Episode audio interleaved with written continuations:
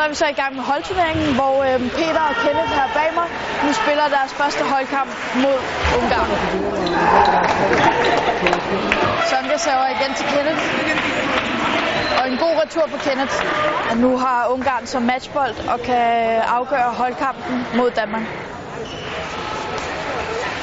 Og det blev desværre det for, øh, for Danmark i deres første holdkamp mod Ungarn.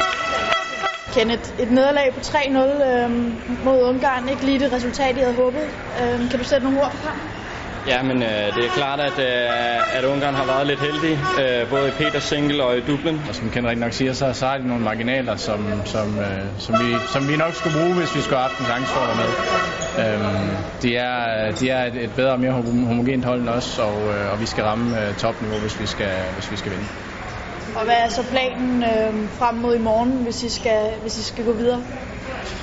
Jamen, nu har vi Brasilien øh, klokken tolv i morgen, og, og som det ser ud øh, derinde nu, så er, de, så er de i gang med at tabe til Polen. Øh, og det vil sige, at så skal vi jo helt sikkert vinde den, øh, og gør vi det, jamen, så kan vi jo spille en forhåbentlig altafgørende kamp mod Polen.